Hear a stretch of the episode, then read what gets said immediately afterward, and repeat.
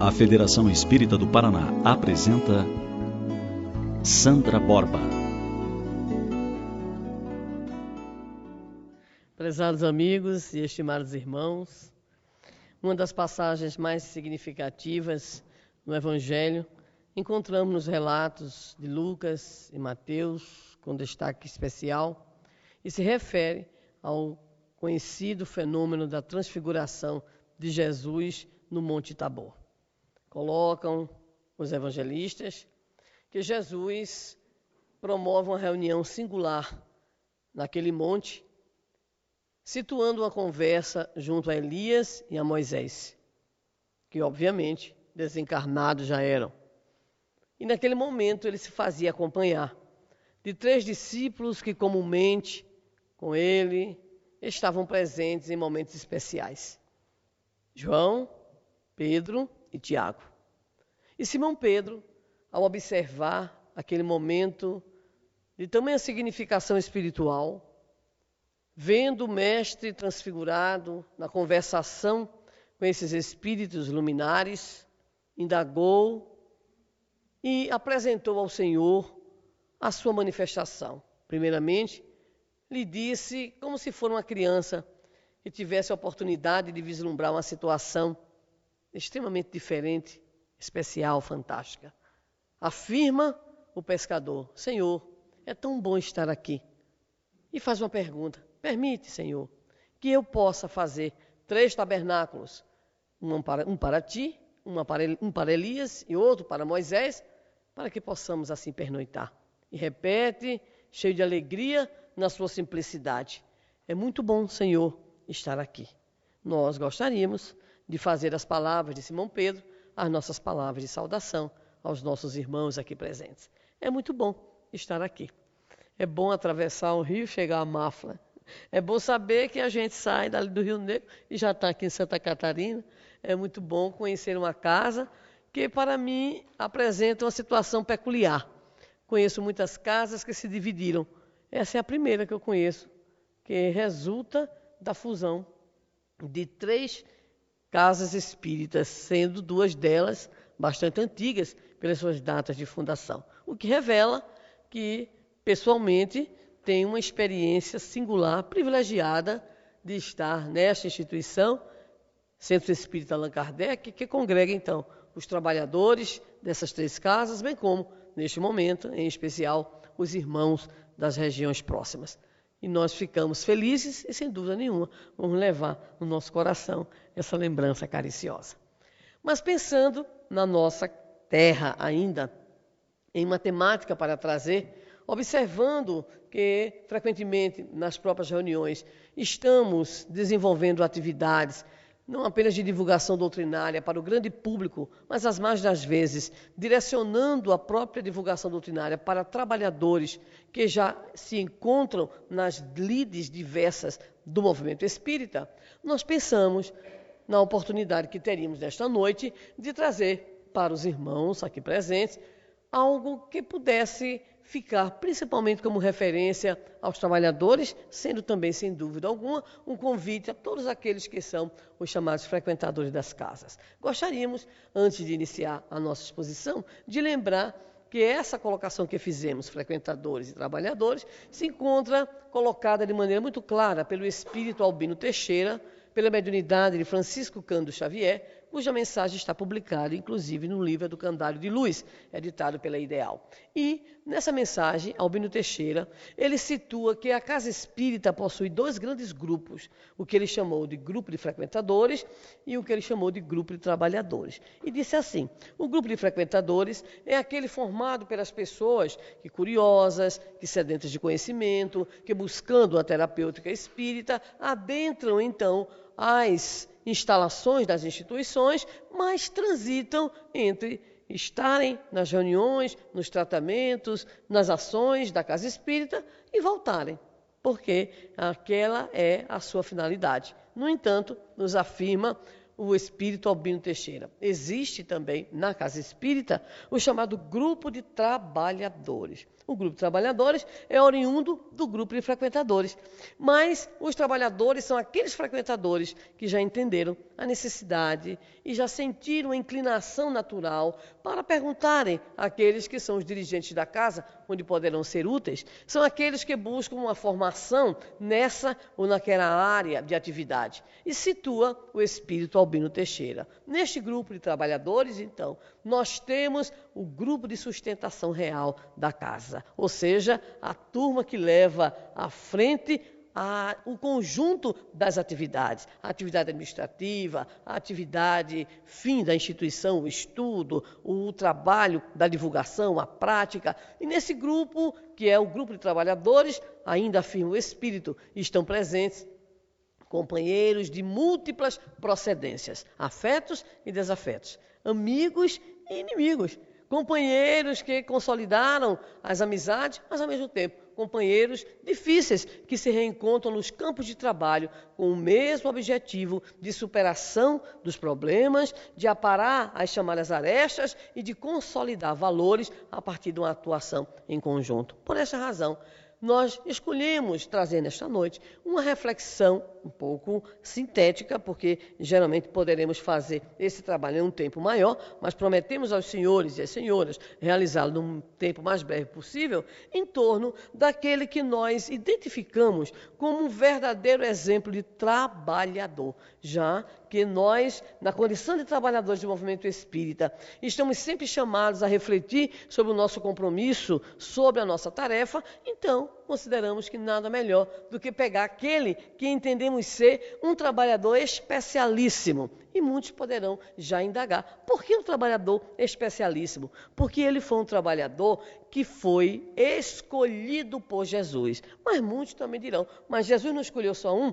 Jesus chamou doze especialmente e formou ali o chamado colégio apostólico, que eu seguiria e que eu acompanharia no seu tempo de messianato. Mas este é um pouquinho diferente, porque este não andou com Jesus durante os três anos da sua tarefa. Esse é tão diferente que, pelo contrário, decidiu, foi perseguir os cristãos.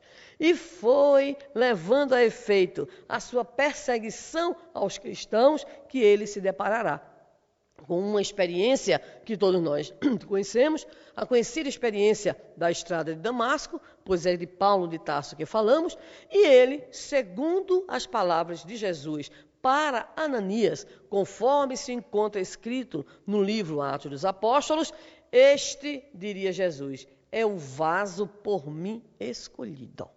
Então, é o trabalhador escolhido e escolhido sem ter sido daquele grupo que inicialmente ele chamou para acompanhá-lo nas suas atividades. Vamos então tecer algumas considerações. Eu aponto para onde, meu bichinho? Para cá, para lá? Não, tudo bem. Só para me localizar, só que eu já estou apontando, ele não está andando, né? E aí você vai me ajudar. Adriano! Pronto, já vem. Ele já deu a senha. Adriano, então você, meu filho é, é assim, sem ligar não pode, né? É, eu pensei que era Paulo de Tarso que ia fazer, mas tudo bem. Então vamos lá. Nós escolhemos então a figura de Paulo de Tarso por considerá-lo aquele trabalhador escolhido que se converte em um exemplo sempre atual, a fim de que nós todos, que somos os lidadores do movimento espírita, possamos nele e nas suas práticas encontrarmos as reflexões e principalmente os exemplos a serem seguidos. Então nós começamos por uma rápida caracterização da figura de Saulo de Tarso, ou seja, do jovem mancebo que era um rabino, estudava para se tornar o chefe ou a pessoa mais importante do sinédrio, discípulo de Gamaliel, que era um rabino bastante conhecido pela sua vivência da, do chamado espírito da lei, mas ao mesmo tempo tem uma criação esmerada, recebe as melhores instruções, recebe, vamos dizer assim, da raça e da própria herança de seu pai, os conhecimentos necessários a fim de que se formasse dentro da perspectiva da lei de Moisés. É um jovem voltado para os esportes, acostumado, inclusive, a disputas, e mantém na sua intimidade, conforme nos narra Emmanuel na obra Paulo e Estevão, um sentimento interior muito interessante que seria o da procura da serenidade. Desde cedo, o que mais atormentava Paulo era sentir-se angustiado, era sentir que ele não conseguia ter uma espécie de autocontrole que lhe possibilitasse uma serenidade que ele almejava. Não sabia exatamente porquê, mas era lá dentro da sua intimidade algo que ele colimava, algo que ele sentia de fato interesse e desejo em conquistar. Por isso, desde cedo, procurou se manter um jovem atento, estudioso, puro, não se deixava envolver mesmo, participando de encontros com outros jovens, pelos chamados prazeres materiais, desde cedo se dedica então ao aprofundamento do estudo da lei mosaica, e aí ele procura na sua intimidade verdadeiramente uma sinceridade de propósitos. O que ele quer, na verdade, é vivenciar, mas ao mesmo tempo que ele deseja vivenciar e ele vai se formando na adolescência, na juventude, ele tem intimamente o desejo de encontrar uma mulher, aquela esposa, aquela criatura que poderia ser o resultado melhor, o mais aproximado dos seus sonhos, dos seus anéis porque não são apenas as moças que sonham. Hein? Então, Paulo, naquela época, o Saulo, sonhava em encontrar uma, uma mulher que fosse um modelo de virtudes, alguém que pudesse também completar a afetividade. Então, ele foca a sua vida em termos de futuro nessas, nessas perspectivas, ou seja, a formação de um lar com uma mulher maravilhosa, né, que caísse de repente na sua ah, vida, ao mesmo tempo dar continuidade aos labores da família, porque o valor familiar na cultura judaica é fundamental, e principalmente a questão da raça, sob o ponto de vista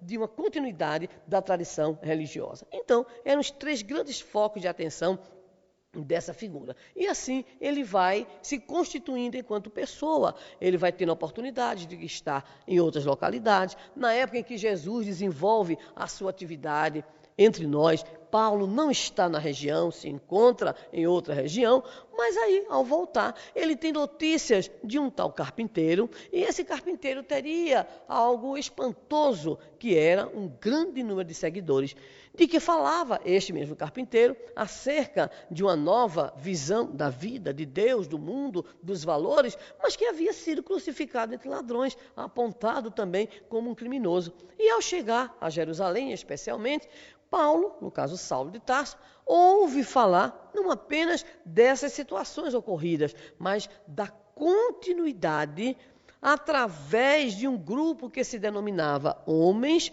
do Caminho, uma instituição que havia sido formada, fundada por companheiros que haviam seguido ao Cristo, ao Jesus. E aí então ele se interessa por saber o que, é que estava acontecendo que era aquilo e, na verdade, percebe que se fosse apenas um grupo que desenvolvesse uma atividade caritativa, não tinha problema. O problema era se esse grupo tivesse uma espécie de código de conduta e, ao mesmo tempo, um código de valores e de ideias que confrontasse com a chamada tradição judaica, a tradição da raça. Essa era a preocupação dele.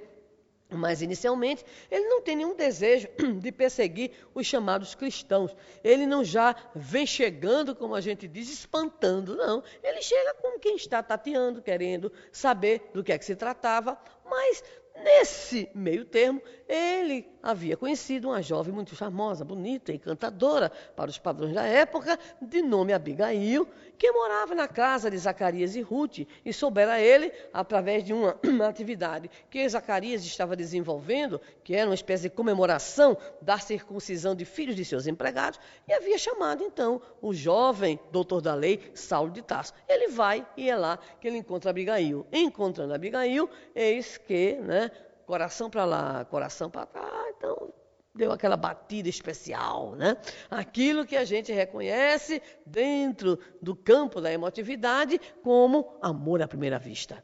Então, nosso Saulo apaixona-se por aquela jovem cheia de encantos e no decorrer do contato, ele vai percebendo que ela resumia todos os seus anelos, todos os seus sonhos, inclusive profundamente machistas, né? Porque uma das propostas a ele, que ele, faz, que ele fez a ela era a obediência. E ela, obviamente, daquele padrão cultural, não tinha Dia Internacional da Mulher naquela época.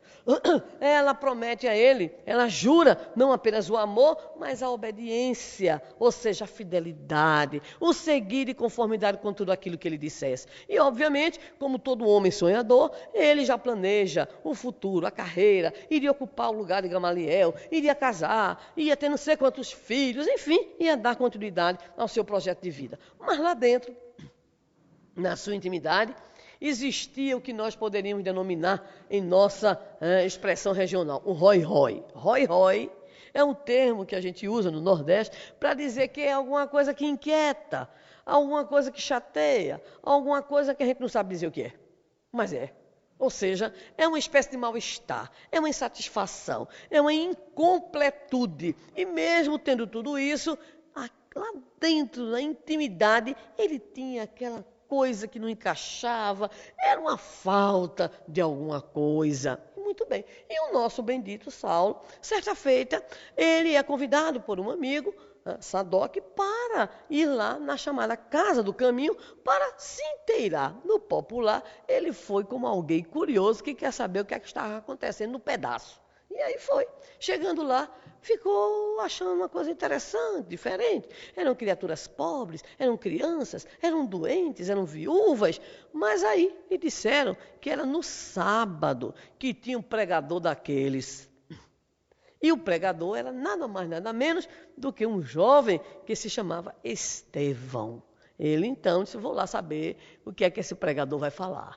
E ao chegar, obviamente, recebe toda aquela deferência e o colocam no lugar especial. E ele vai ouvir ao jovem pregador Estevão, que nem ligou para a figura do doutor da lei, seu acompanhante, não estava nem aí. Fez a sua pregação falando acerca de Jesus como o Messias que a própria comunidade judaica esperava. Ele se assusta em determinado momento, quer entrar em contenda com Estevão, mas ele diz que Jesus orientava aos seus discípulos que não entrassem nas contendas exteriores, aquelas sem muita utilidade, que apenas iriam gerar discórdia. E o jovem sentindo-se afrontado por aquele que ali estava, não sabe nem quem é, um desconhecido, um Zé Mané, e de repente ali estava, dando as costas para ele. E ele diz: Olha, você tem que me responder. E ele diz: Responderia sim, se fosse chamado pelas autoridades. Mas não é o caso aqui na nossa casa do caminho. Se retira. Ele fica indignado. Afinal de contas, estava também numa fase de ampliação do próprio ego, se sentindo um pouco mais alto do que era, se sentindo um pouco mais importante do que era, se sentindo, enfim, né, aquilo que a gente diz, o buraquinho central da bolacha, creme cracker. Alguém que de repente diz assim, eu sou importantíssimo. E ele ficou com aquilo, aquele jovem. E aí então, aproveitou um companheiro invigilante chamado Neemias e disse assim, Neemias, para trazer aquele, né, aquele sujeito aqui no Sinédrio, eu tenho que ter uma denúncia. E Neemias, que devia fazer parte daquele famoso cordão dos puxa-sacos, né? Disse, eu faço, não tem problema nenhum não. E apresentou uma denúncia. E essa denúncia apontava Estevão como feiticeiro, caluniador e blasfemador. Pouca coisa, né? E aí então foi uma bomba na casa do caminho chegar aquela notificação, melhor, a intimação para que Estevão comparecesse. E todos nós conhecemos a história. Se não conhecemos, vamos lá no Atos dos Apóstolos, que é o livrinho que está depois do Evangelho de João, e ali a gente vai conhecer a história com detalhes. O que vai acontecer é que Estevão decide ir só, porque não queria colocar em risco a casa do caminho. Vai sozinho, e o que vai acontecer? No popular, a emenda provocada por Saulo ficou pior, porque Estevão dá um show no Sinédrio. Ele começa a ser interrogado pelo jovem doutor da lei, Saulo de Tarso, e responde, e responde, e coloca, e defende a sua posição, e apresenta a Jesus como Messias, e faz a sua pontuação sobre a importância de Moisés e sua lei no seu momento, mas apresenta Jesus como Messias prometido, esperado. Jesus como aquele que veio nos descortinar uma outra um outro momento, uma outra compreensão acerca de Deus, acerca da vida. Obviamente que o desejo de Saulo de Tarso era ali mesmo encerrar o assunto, pois que havia a questão da lei, sob o ponto de vista da sua aplicação, quando fosse julgado logo de imediato o indivíduo como culpado. É nesse momento em que o diálogo esquentado entre Paulo, que está nervoso, e Estevão, que está tranquilo e sereno, dizendo inclusive que não temia morrer, porque Jesus o havia ensinado que aqueles que destroem o corpo, que matam o corpo, não são capazes de destruir a alma, ele fica mais irado. Gamaliel interfere, pede um prazo, coloca o jovem no calabouço, mas nós já sabemos o desfecho. O desfecho é que um jovem Saulo de Tarso não apedreja, mas é através da sua ação, como aquele que se tornaria o líder de uma campanha contra os cristãos, ali está, para que seja então apedrejado Estevão, que no final das contas, para sua surpresa, não era ninguém diferente do irmão da sua noiva querida, Abigail, que tinha sido dele afastada pelas intrigas das figuras do Império Romano. Ele então, naquele momento, ao ter levado Abigail para presenciar o fenômeno, a fim de que ela testemunhasse o seu poder, eis que afunda completamente a relação amorosa ao perceber Abigail que o Estevão, a quem Paulo examinara, investigara, enfim, provocara o momento que ali estava colimando com a sua morte através do apedrejamento, era o irmão que havia sido apartado no momento crucial da sua vida, com a morte do pai, e o irmão que tinha ido para as galés, mas ali voltava, ali estava o jovem Gesiel, o seu irmão.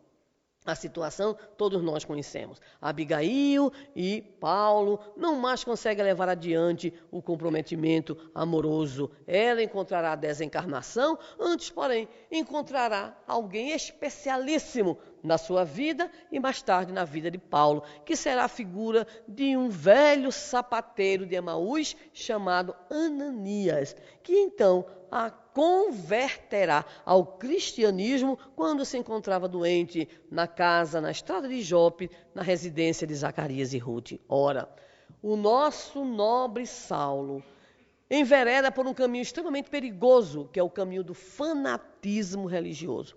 A atitude fanática, ela faz com que a criatura, mesmo de bom senso, em certo momento da vida, ela perca esse bom senso e enverede pelo caminho da violência, pela necessidade de destruir ao outro, como se houvera incorporado uma posição maniqueísta de a luz deve existir para destruir a sombra, quando não é este de fato o princípio. É assim que ele começará a nutrir no seu coração algo que ele não tinha ainda conhecimento, que era o ódio. E ele dizia assim: Esse carpinteiro é maldito, ele atravessa na minha vida sempre. O carpinteiro, a figura de Jesus. E aí então, ele coloca como uma questão íntima sua a necessidade de acabar com aquela seita, a necessidade de perseguir os chamados homens do caminho e todas aquelas outras pessoas que fossem simpatizantes daquele carpinteiro nazareno que não se salvara sequer a si próprio, segundo as suas palavras. O continuar da história todos conhecemos também. Ele, com ódio de Ananias, aquele que havia convertido a sua noiva eterna, toma de cartas do próprio Sinédrio e se dirige até Damasco, porque obtivera, através da tortura de um cristão, a informação de onde se encontrava Ananias. E ele sai. E o que é interessante, talvez alguns de nós não tenhamos prestado muita atenção, se não prestamos, a gente vai ler de novo, porque a narrativa de Emanuel vai mostrar quando ele sai de Jerusalém com as cartas para Damasco a fim de prender Ananias. É esta viagem que é bastante significativa para a nossa compreensão. Porque nesta viagem, relata Emmanuel com detalhes, o nosso prezado Saulo de Tarso está numa crise existencial profunda. Mas eu falei ainda há pouco que ele tinha um Roy Roy. Vocês lembram do Roy Roy? Muito bem. Ele vai caminhando, está com três amigos, né? vai lá no carro lá. E aí ele está naquela reflexão íntima, profunda. E nessa profundidade ele começa a identificar alguns detalhes. Primeiro, ele começa a se sentir como alguém que não havia conquistado o que ele buscava desde a adolescência.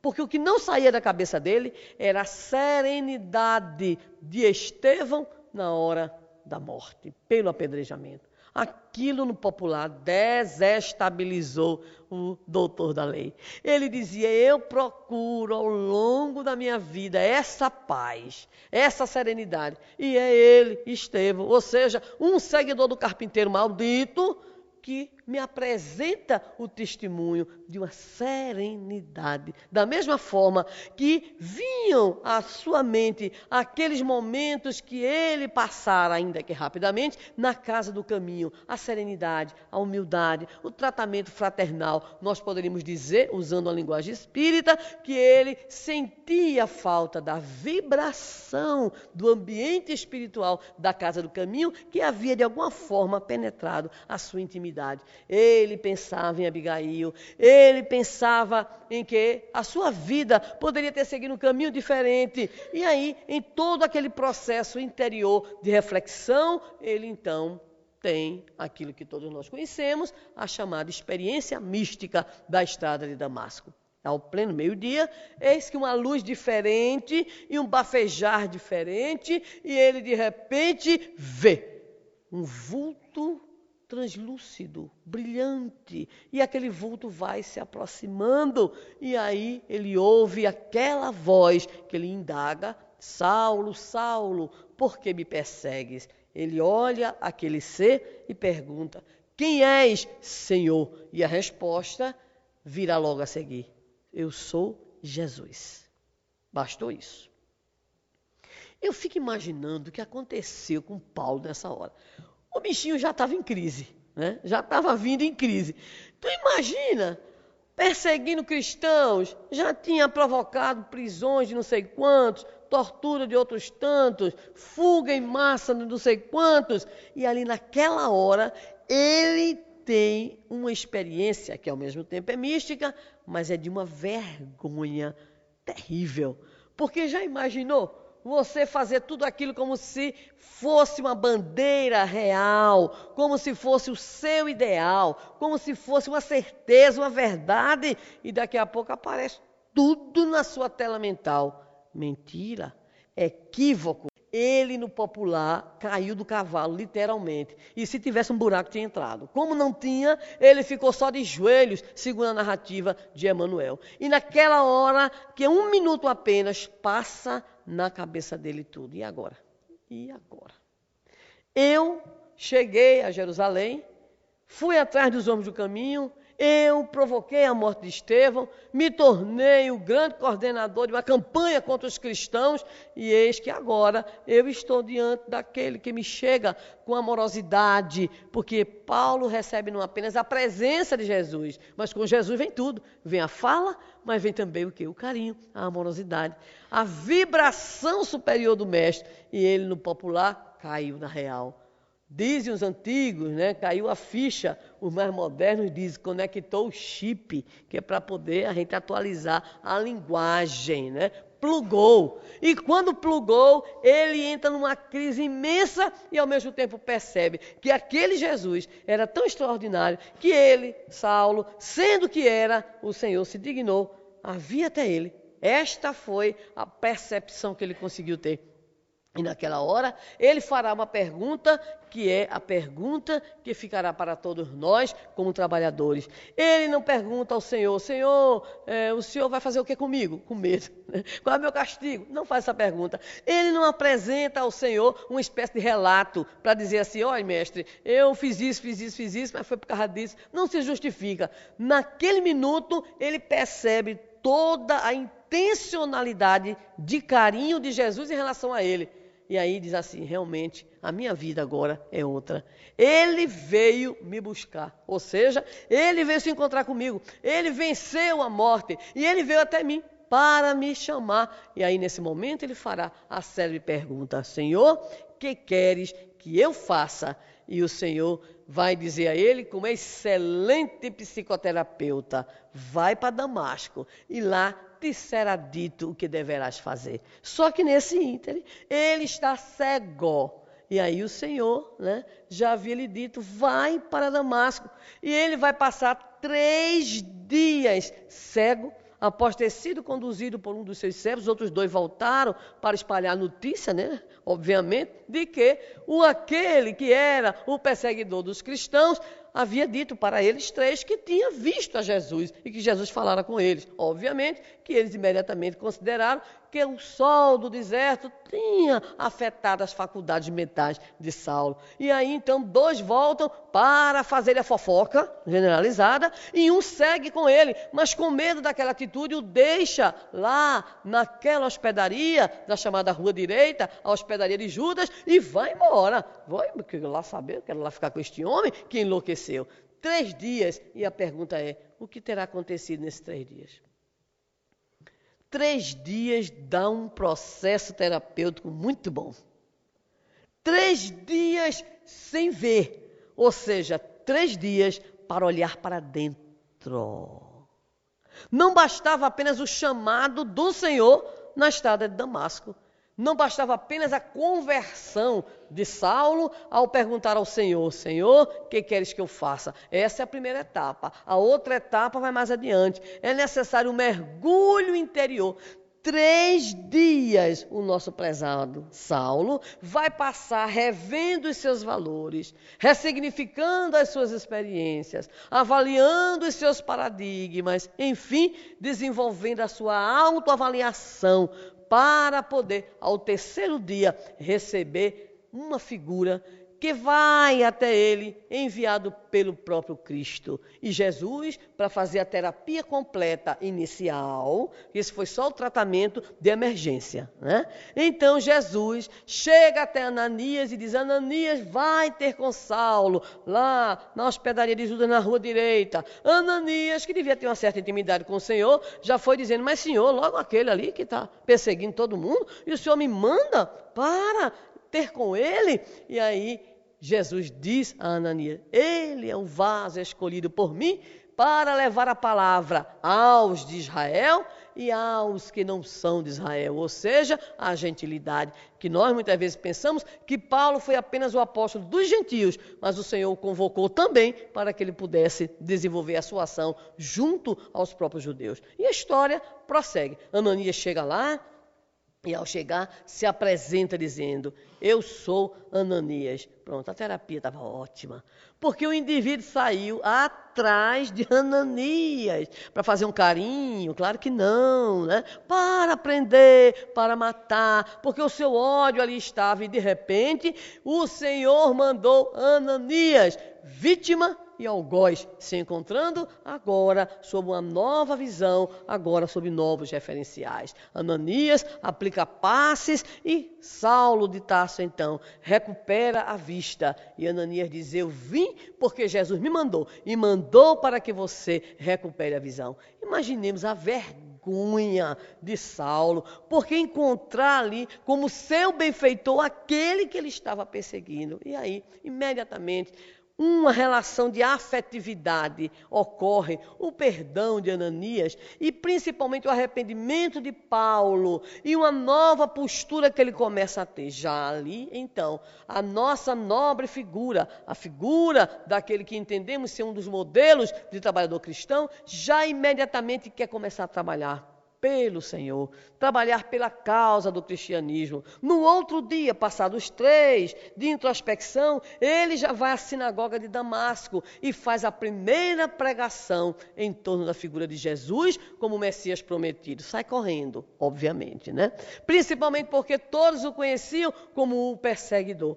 Sai novamente à procura de Ananias, conversa com ele, e Ananias recomenda que ele buscasse a orientação de outros, e ele pensa: vou buscar a orientação do meu velho mestre Gamaliel, que havia se retirado da vida pública, e lá ele consegue, em Palmira, encontrar-se com Gamaliel, que recomenda para que ele fosse buscar o deserto a fim de que, no deserto, ele pudesse passar pela continuidade do processo terapêutico, ou seja, três dias de trevas exteriores para o processo de introspecção e depois, pasmem, três anos quase no deserto de Dan. Três anos de disciplinas morais, Três anos de reflexões, porque Gamaliel e o próprio Ananias lhe haviam dado aquelas anotações, ele próprio copiara do próprio punho algumas anotações de Ananias em papiros e as anota chamadas anotações de Levi que Gamaliel lhe propicia. Ele passará então esses três anos no oásis, desenvolvendo a sua atividade de tecelão, junto a um casal que tinha fugido de quem? Dele mesmo, ou seja, de Saulo de Tarso. Até que um dia ele tem que dizer ao casal, Áquila e Prisca, que é ele. Ele era aquele, mas não era mais aquele, já era outro. E aí então descobre a necessidade não apenas de ser verdadeiro, mas de ser humilde, de entender o outro, enfim, de desenvolver aquilo que nós chamaríamos de um processo, um programa de educação moral pelas disciplinas morais a que se impunha mais ou menos três anos, ele decide voltar à casa do caminho. E ao chegar à casa do caminho, percebe que nem três anos de deserto deu uma confiabilidade dos irmãos em relação a ele. Sofre com os olhares estranhos de Tiago, sofre com uma certa atitude ainda reticente do próprio Pedro em relação a ele. Está cansado de alguma forma pela sua viagem, está certamente debilitado, três anos de tecelão, como tecelão no deserto, ali se encontrava um outro homem, outro aspecto físico, mas aí, naquele momento, o seu desejo era pregar. O seu desejo era dizer que ele agora não era mais o verdugo, ele era sim um trabalhador do Cristo, queria pregar. E nesse momento, Pedro, com a sua sabedoria, vai lhe dizer que ninguém consegue pregar, ninguém consegue ensinar, ninguém consegue, enfim, trabalhar, se não procurou se preparar para isso. O que é uma lição para nós até hoje, inclusive no movimento espírita. Trabalhador não se improvisa, trabalhador se forma.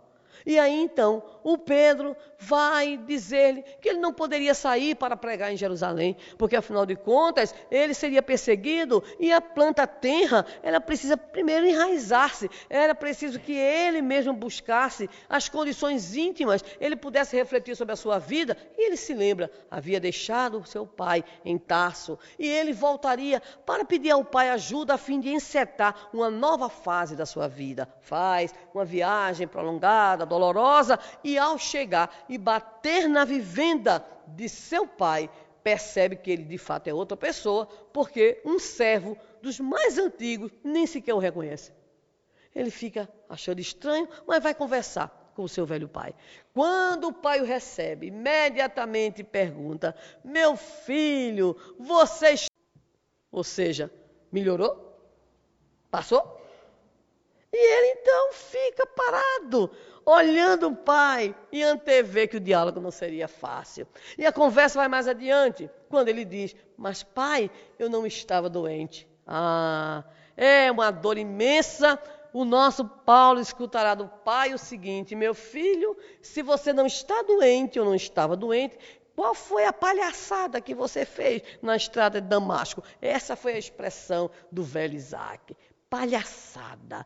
Ele começa a sofrer. Sofrer porque o pai investe de modo agressivo em relação a Jesus, dizendo: Ouvi comentários daqueles que estavam contigo, que afirmaste que viste o carpinteiro. Que é isso? Que palhaçada é essa? Como é que deserdaste tudo aquilo? Como é que desististe de tudo aquilo que te ensinei?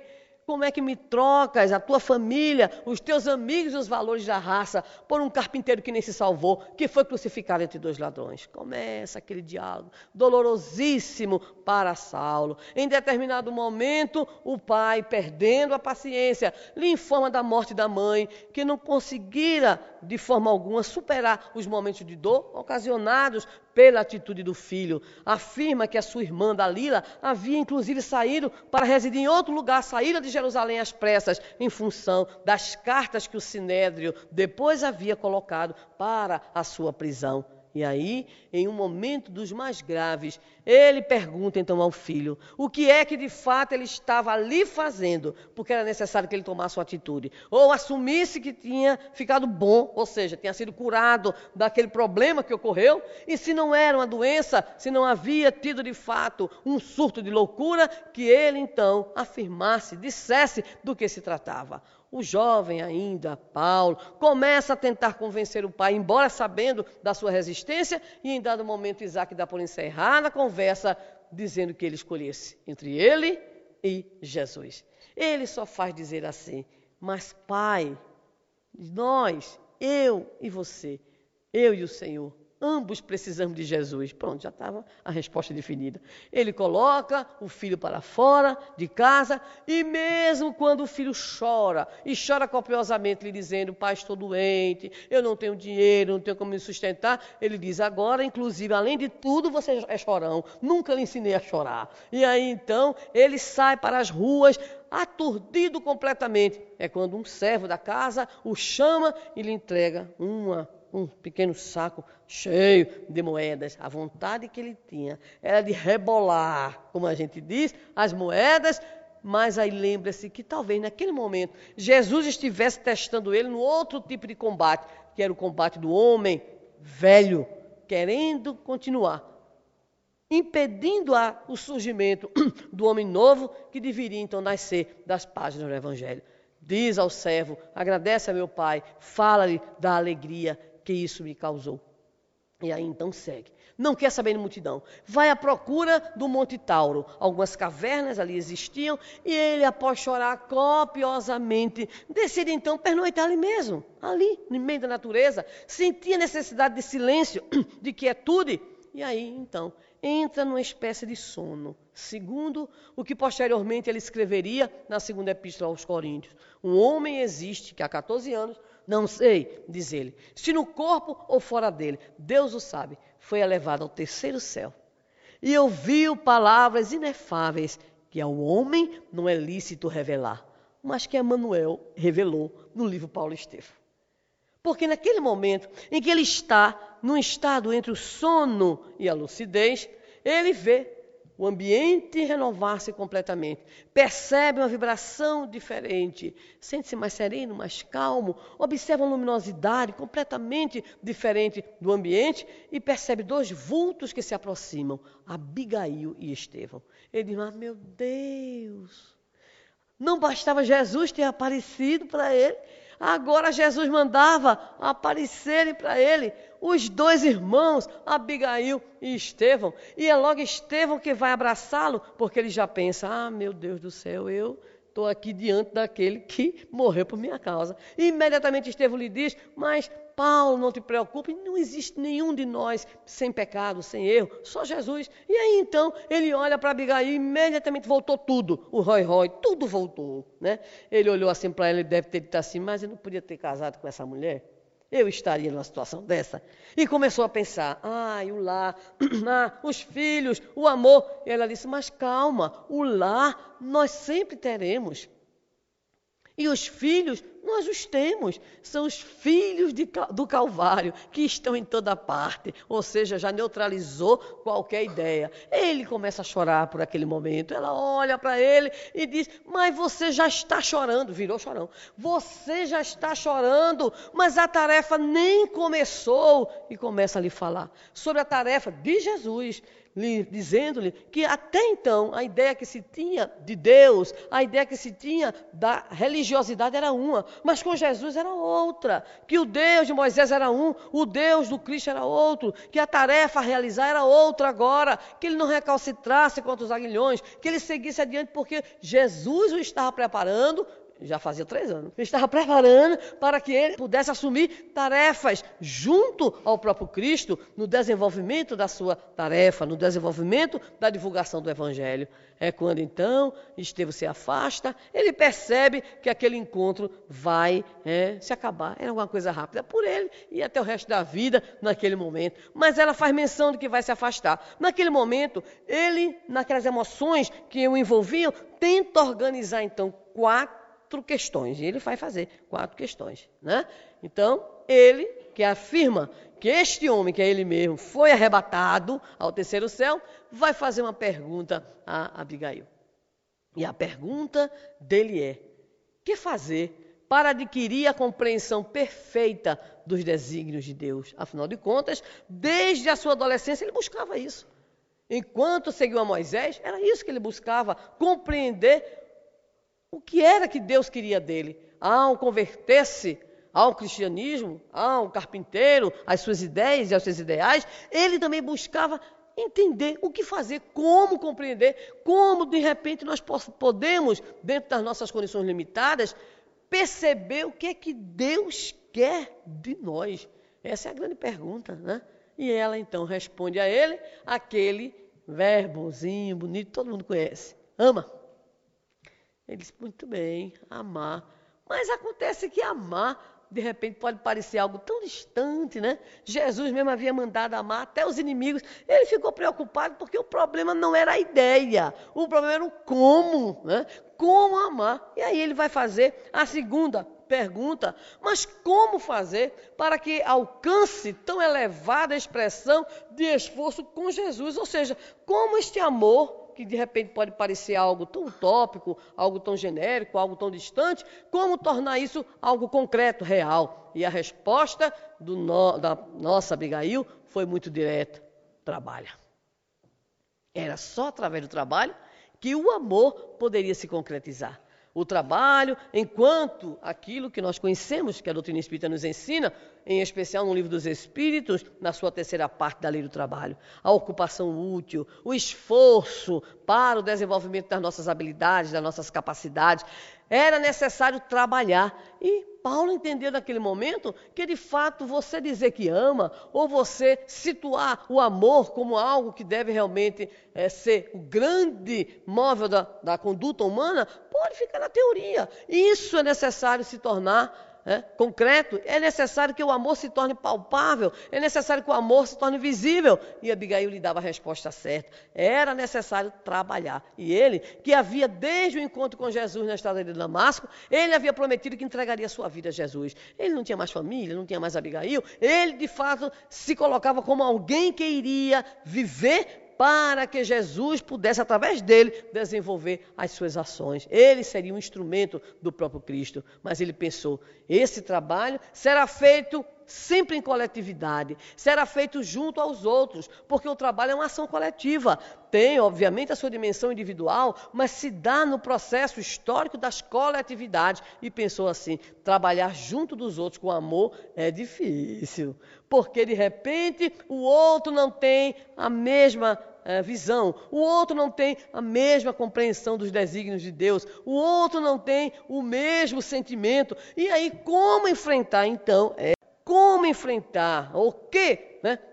Como ele poderia é, evitar, segundo a sua preocupação, que de repente aquele fato de estar se relacionando com pessoas de níveis diferentes, dentro dos conflitos, dentro dos problemas naturais, das chamadas organizações sociais, dos trabalhos coletivos, como enfrentar o chamado desânimo destruidor.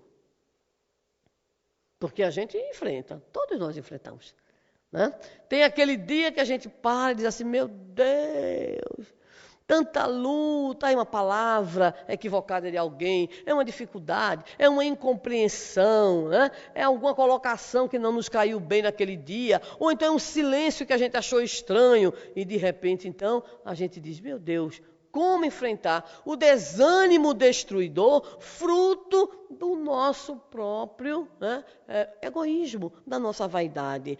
Observemos que quando Abigail responde a Paulo, ela vai usar mais uma vez o verbo esperar. Mas se nós fôssemos buscar o sentido de esperança, que tem a sua ligação com o verbo esperar, nós encontraríamos algumas coisas muito interessantes. Porque esperança, dizem, é a última que morre. O pessimista diz que morre mesmo assim.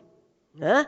E a esperança, ela tem, vamos dizer assim, o seu contrário. Na verdade, quem estudou bastante a esperança, se dedicou muito a ela, foi Santo Tomás de Aquino, o conhecido filósofo medieval, que tem na igreja o título de doutor angélico. E o doutor angélico, ele nos informa, na Suma Teológica, sua obra-prima, que a esperança tem dois grandes opositores. Né? E dentre esses opositores se situaria principalmente o desespero e a presunção.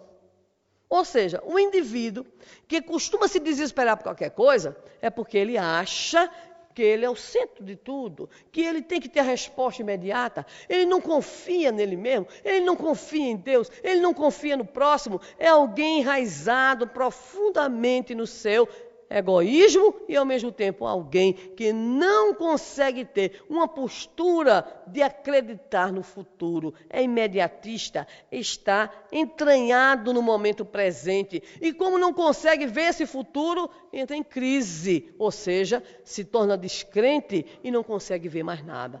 Mas ao lado do desespero tem a presunção. E a presunção, nos afirma o doutor Angélico, é aquela capacidade que muitos indivíduos têm de achar que merece mais do que não merece. Ou seja, é uma postura egóica baseada na vaidade e no orgulho que faz com que uma pessoa se sinta como que depositário de uma deferência especial, ou seja, é vaidade pura. Então, a pessoa que entra com maior facilidade em desespero e a pessoa presunçosa, ela dificilmente consegue alimentar sentimentos de esperança. Porque ter esperança significa acreditar que é possível um futuro melhor. Acreditar que a vida tem uma dinâmica e que essa dinâmica vai favorecer uma manhã diferente e uma manhã diferente sempre melhor. Então, aquele que tem a esperança é aquele que consegue acreditar em si, é aquele que dá a vida, a oportunidade dela se reorganizar. Como diria o Papa João 23, pense pelo menos um dia na sua vida, o universo conspira a meu favor. Talvez por essa razão, o filósofo materialista existencialista Jean Paul Sartre considerava que uma condição natural do ser humano era o desespero. Exatamente, desesperado. Então, o desespero é fruto da não esperança é fruto de, da não crença na possibilidade que a própria vida tem de se reorganizar e de nos favorecer um mundo melhor, um futuro melhor. Abigail disse então para o nosso prezado Saulo: espera, nada de deixar que o desânimo destruidor abale, encerre, acabe com a sua energia. Mas ele ainda aproveitou um segundinho que ela estava já se despedindo e aí pensou: tudo bem o amor que se corporificará pelo trabalho, o trabalho que exigirá de nós, nesse processo coletivo de esperança, de tolerância, poderíamos dizer, de compreensão de uns para com os outros, de apoio. Mas ele pensou assim: e o que fazer? Junto aos corações que, mesmo com seu amor, com seu trabalho e com a sua atitude de paciência, de esperança, não querem nada. Ou seja, aqueles que permanecem vinculados ao imediatismo, aqueles que não aceitam nenhum tipo de preocupação em suas vidas que não seja a satisfação das suas necessidades, dos seus prazeres imediatos. E aí, a última pergunta que Saulo faz: como conciliar, então, a, as grandiosas lições do Evangelho com a indiferença dos homens? Em um caso, ele falava na pergunta anterior em relação ao próprio relacionamento entre aqueles que trabalham. Mas agora, ele fala daqueles que possuem o coração indiferente às palavras do Evangelho, indiferente ao amor, indiferente à solidariedade. E ela lhe dará então a última resposta: perdoa. Ou seja, o perdão sincero. Aquele que, com base no amor, no trabalho e na esperança, aguarda o outro lá na frente, por reconhecer que cada um tem o seu tempo, cada um tem também a sua estrada de Damasco. Aqueles que têm um pouco mais de tempo no movimento espírita, assim uns 30 anos de movimento espírita, mais ou menos, né? Deve lembrar que na capa de reformador, durante muito tempo saíam essas quatro palavras: ama, trabalha espera e perdoa, que nós poderíamos sintetizar, é o chamado programa de Abigail para Saulo e nós poderíamos dizer para todos nós, os trabalhadores. Mas o que será que ele fez com isso? E o que será que aconteceu? Nós já dissemos que desde a estrada de Damasco até a saída do deserto de Dan foram mais ou menos três anos pois aqui ele vai montar no Tauro uma, vamos dizer assim, um localzinho e se, se tornará conhecido como o tecelão de tendas. Permanecerá mais três aninhos. Quanto dá? Seis anos. E eu fico pensando, Senhor, este era o vaso escolhido.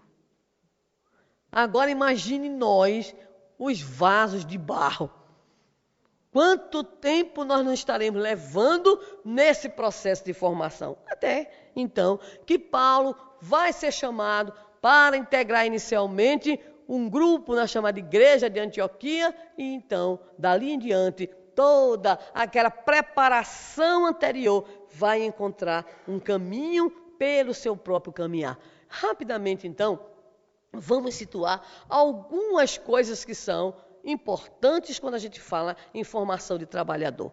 Primeiramente, aquilo que nós denominaríamos de condições pessoais. Ora, porque nós entendemos que Paulo é de fato um trabalhador extraordinário e um trabalhador modelo. Primeiro, ele tem consciência quanto à importância da tarefa. Ele sabe o que é, é a tarefa. Ele entende o que é a tarefa. Ele sabia do compromisso que ele tinha que assumir em função da tarefa que ele vislumbra como a tarefa de salvação, como a tarefa de esclarecimento, de consolação que a palavra do Cristo houvera trazido. Então, nenhum trabalhador se torna de fato um trabalhador comprometido quando ele não tem consciência da importância, da abrangência, do alcance da tarefa que ele realiza. Portanto, não tenhamos pressa com o trabalhador. É preciso que o trabalhador beba da própria doutrina espírita, beba do evangelho, conheça a dinâmica da casa, fique aqui ou ali, acompanhe para que ele vá lenta, mas progressivamente, entendendo a extensão da tarefa, para que essa compreensão lhe traga de fato um espírito de compromisso. Paulo é o, o trabalhador cristão modelo, porque dedica-se até o ponto do sacrifício. É açoitado, é preso, foi considerado até morto certa feita em Listra, de tanta pedra. Mas aí ele vai, continuando. E o que nós achamos interessante, segundo o que consta principalmente da sua carta aos Filipenses, é o bom ânimo interior, a consciência da tarefa e o compromisso. Isso é tanto na figura dele que ele dizia: prossigo para o alvo. Ou seja, eu tenho um objetivo a realizar, eu vou dedicar a minha vida a Jesus, eu quero dedicar a minha vida, o meu tempo, a minha saúde, o meu esforço, a minha inteligência, a minha emoção. Ou seja, a consciência e o compromisso, levando de fato o nosso Paulo e, obviamente, levando a todos aqueles que entendem o porquê se tornam trabalhadores para a consecução das suas atividades.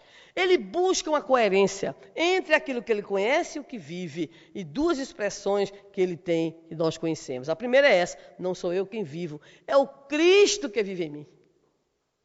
E a outra que ele diria mais adiante, não, que ele não era mais ele, ele era um prisioneiro, entre aspas, do Cristo, no sentido de que a minha vida está agora vinculada, eu agora sou nova criatura. É uma exigência que ele coloca, inclusive, em uma de suas cartas. A criatura que conhece a Jesus, nova criatura passa a ser. Finalmente, ele se preocupa em criar elos de amorosidade, porque é do trabalhador que ele entenda que ele não está na tarefa apenas para cumprir burocraticamente a sua atividade. Quando a gente burocratiza a atividade, a gente torna a atividade mecânica. Falta elan, falta amor. Né? Então, a pessoa que está ali na frente do Centro Espírita Allan Kardec para receber as pessoas que chegam para a reunião pública, se ela pega a mensagem e diz assim, mensagem, mensagem, mensagem. Fica aquela coisa estranha, né? Por quê? Porque parece aquela coisa automática. De repente, né, alguém voltou, ela mensagem, a pessoa já recebi. Olha que coisa chata. Né? Aquela coisa estranha. Mas se a pessoa diz, bem-vinda, uma mensagem, sorri, né? a pessoa já observa que não é um estranho ali, ou que não é indiferente àquela pessoa que ali se encontra. Então, a criação diária de amorosidade começa na casa espírita, lá na recepção. Da mesma forma, no atendimento fraterno, na evangelização, no passe, em toda a conversa, em tudo aquilo que envolve a chamada vibração da casa espírita. A atenção, o carinho, a palavra né, de simpatia. Bem-vindo, seja bem-vindo, retorne sempre. Então, são pequenos hábitos, mas vão criando né, nas pessoas aquela certeza de que aquela pessoa está sendo bem-vinda na instituição. E nós encontramos então na figura de Paulo essa preocupação, é uma condição pessoal dele. Ele não é apenas o trabalhador, ele é o trabalhador que vai o quê? Que vai procurar se envolver afetiva, emocionalmente com aquelas pessoas, porque ele entende que a mensagem do evangelho é uma mensagem que nivela as criaturas como irmãs. E esse tratamento de irmão é necessário que a gente entenda o que é que ele significa, porque não pode ser apenas o sentimento aparentemente é, existente apenas na palavra. É necessário que esse, esse, sentimento se corporifique nas nossas ações. Quantas vezes entre nós nos esquecemos de perguntar uns aos outros: como é que você está? Está tudo bem? O outro chega para fazer o trabalho na casa espírita, faz o trabalho e sai apressado. E a gente nem presta atenção, às vezes, nem que aquele companheiro, aquela companheira não está muito bem. Às vezes a gente nem para para fitar, para olhar nos olhos, para indagar. Está tudo bem com você? A sua vida como vai? A sua família está bem? Você está bem? Como é que você está lá dentro do seu coração? Ah, a gente tem que fazer isso, minha gente, porque nós não somos apenas pessoas que nos encontramos na casa espírita para desenvolver atividades. Nós somos pessoas que devemos desenvolver as atividades, mas desenvolver as atividades com o sentimento de filia. O que é isso? É uma expressão do amor, a amizade, o carinho.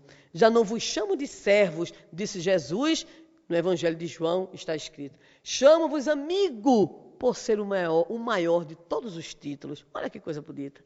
Já não vos chamo de servos, mas vos chamo de amigo.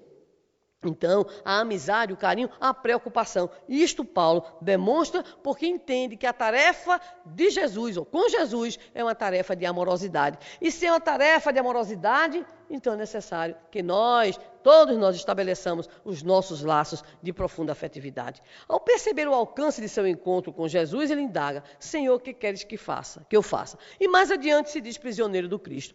Em determinado momento, é um momento muito interessante, ele, para mostrar o seu compromisso com a tarefa, viaja com Barnabé e Barnabé decide levar o seu sobrinho, o jovem João Marcos, que nós conhecemos como evangelista Marcos, 12, 13 anos.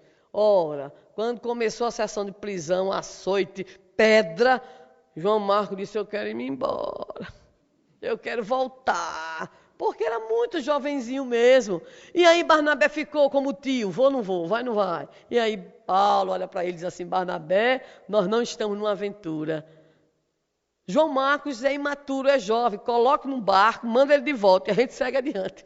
Quando ele estiver maduro, ele volta. E voltou de fato, né? Então, o compromisso com a tarefa faz com que o trabalhador verdadeiro, ele entenda a extensão, a amplitude e a responsabilidade naquilo que desempenha. Mas aí, apenas para retomar, lembremos como é que foi a formação de Paulo. Nós dissemos que ele buscou os conselhos.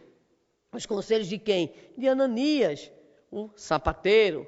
Ele buscou os conselhos de quem? De Gamaliel, o seu instrutor, doutor da lei, que também se convertera ao cristianismo. E buscou a Pedro, que era um simples pescador, mas que ele entendia que ali estava, muito mais do que um simples pescador, ali estava o companheiro, o trabalhador de Jesus, alguém que tinha um amadurecimento espiritual extraordinário. Então há aconselhamento. Às vezes a gente está cheio de problemas na casa espírita, a gente não procura um irmão. Eu vou lá dizer nada. Aí vai, fica com aquilo lá dentro. Às vezes o companheiro ele está no limite, mas ele tem vergonha de pedir ajuda. Apenas diz assim: ore por mim. É como a gente tem mania de pedir que a gente olhe uns pelos outros, mas às vezes ele está em crise, numa crise existencial, numa crise de fé. Ele está enfrentando problemas. Nós não temos muitas vezes essa capacidade de ter a suficiente humildade de dizer a um companheiro, a um amigo, a um diretor da casa: olha, eu não estou bem, eu estou precisando de assistência, eu preciso né, de apoio, eu estou me sentindo só. A gente não tem esse hábito. Aí, de repente, no movimento espírita, a gente pergunta: cadê Fulano? Sumiu. Ciclano desapareceu. Fulano abandonou. Eu digo, meu Deus, o que é que houve?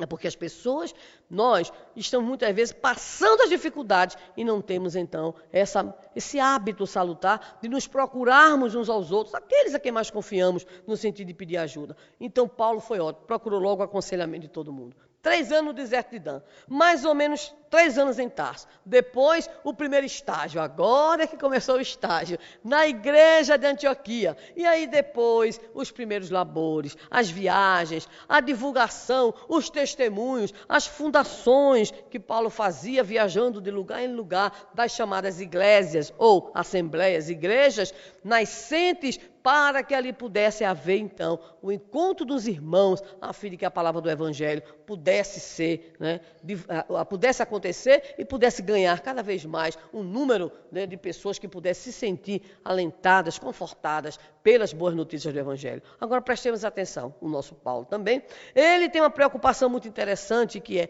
a preocupação de estar sempre descobrindo uma maneira diferente de trabalhar. Ou seja, Paulo não é um trabalhador que faz o trabalho e pronto. Ele está à procura sempre de outras condições. Ele quer melhorar o seu trabalho. E é por essa razão que nós dizemos que o grande trabalhador que ele é busca também a ampliação das próprias possibilidades. Ou seja, amplia, potencializa, multiplica os talentos que o Senhor nos apresenta, porque nós temos muito pouco. É o Senhor que, de fato, com a sua misericórdia, nos promove a condição de humilhos trabalhadores. E por essa razão, nós vamos ver o nosso querido trabalhador Paulo, percebendo que a sua ação, ainda que em conjunto com outros, reclamar mais dinamismo, ele então começa a descobrir um caminho. O caminho é o quê?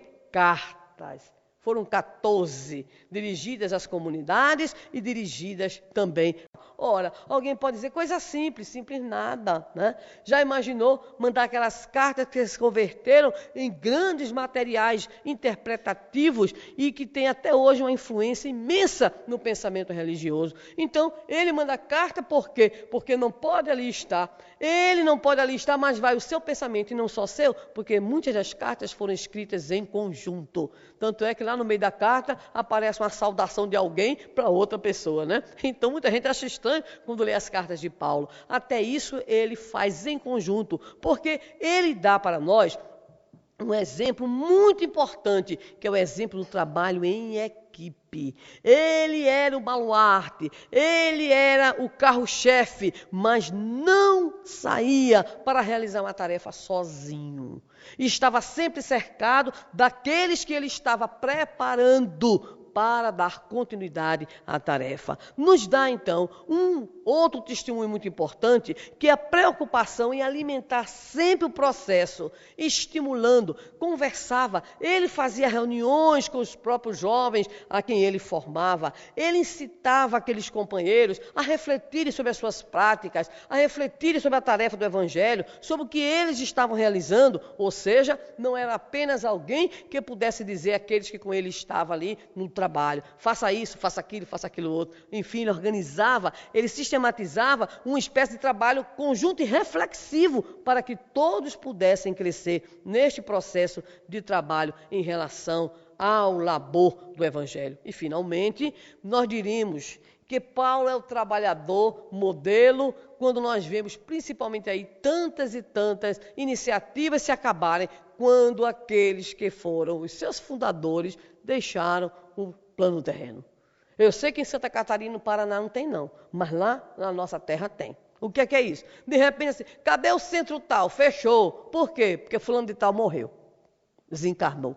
Mas peraí, né? Fulano de tal desencarnou e o centro fechou. Ah, é porque é o centro de seu fulano. Aqui não tem isso, não, eu sei disso. Né? Mas em outros lugares tem. Então a pessoa passa às vezes 20, 30, 40, 50 anos mas não formam um trabalhador.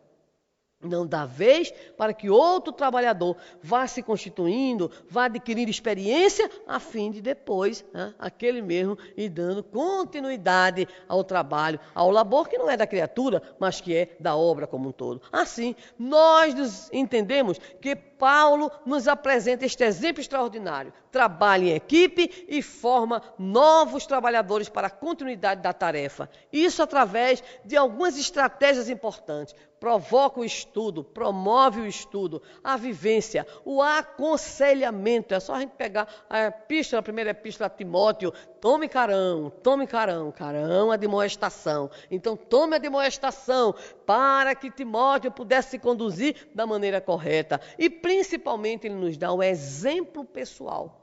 Porque Paulo vai nos dizer de uma forma extraordinária que todos somos cartas vivas do Cristo, escritas não em tábuas, mas aqui no coração. Então, cada trabalhador se converte na carta na medida em que assume a tarefa, se conscientiza da importância da tarefa e assume a tarefa com compromisso e com dedicação. Por esta razão, finalizando a nossa participação nesta noite, todos que somos os candidatos a trabalhadores, ou todos aqueles que já somos pessoas que nos inscrevemos nas fileiras do cristianismo, na condição hoje de espíritas, nos trabalhos da casa, nos trabalhos da instituição, que igualmente a Paulo, a partir do momento em que nos sentimos chamados, convertidos intimamente, no momento em que reflexionamos sobre a nossa própria vida interior, procurando encontrar os nossos reais motivos e interesses,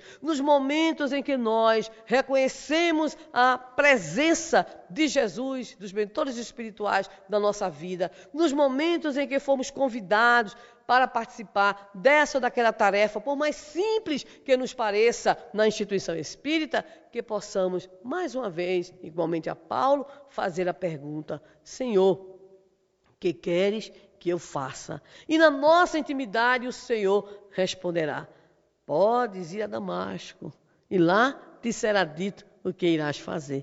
E nós poderíamos dizer então: Vai até Rio Negro Fica em Mafra, vai até Curitiba, vai até Natal. Não interessa, porque na verdade este lugar que o Senhor encontrará, nos encontrará, para nos dar a resposta sobre o que deveremos fazer, não é um lugar geográfico, é o lugar da geografia do nosso coração.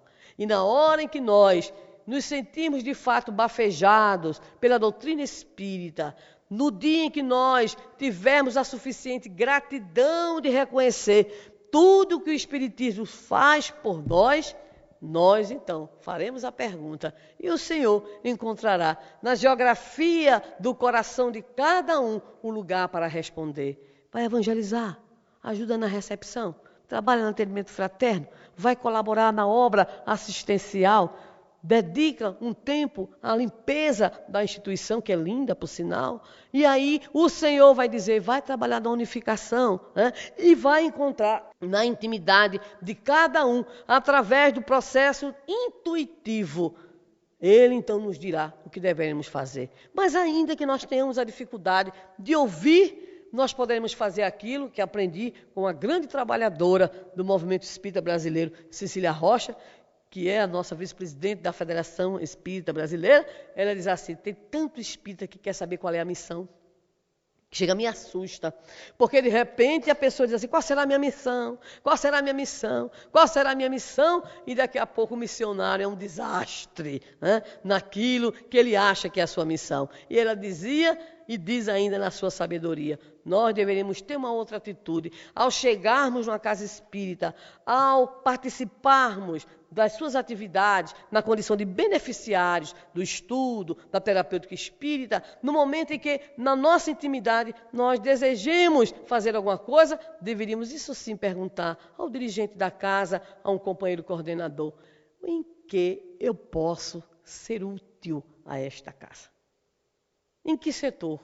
Em que demanda da casa eu poderei? E se alguém disser isso ou aquilo e eu não estiver preparado, eu vou perguntar: e quando vai ter formação do trabalhador? Quando é que vai ter capacitação do trabalhador? Como é que eu posso aprender a ser trabalhador espírita? Então, meus queridos amigos e irmãos, ao ensejo da realização da nossa conferência, aqui no Paraná, cujo tema é família, possamos lembrar que a Casa Espírita também é uma grande família e que o movimento espírita, conforme Kardec coloca no livro dos Méritos, também deverá se converter numa grande família. E para que nós possamos vivenciar este sentido de família, procuremos cada um a construção dos elos de afetividade, de amorosidade, que possamos ter uns em relação aos outros, os sentimentos preconizados por Kardec, trabalho, solidariedade, tolerância, para que aprendamos nessa tríade que ele nos apresenta a exercitar a nossa capacidade de amar, a nossa capacidade de servir, a nossa capacidade de passar e trabalhando, servindo, passando, estaremos colaborando primeiramente conosco no nosso próprio processo de autoeducação. Que Jesus, pois, nos abençoe e nos fortaleça. Que nas horas de dificuldade possamos lembrar as quatro palavras que, como boa professora, eu pergunto agora para saber quais foram. Ama, trabalha, espera. Nota 10. Muito obrigada.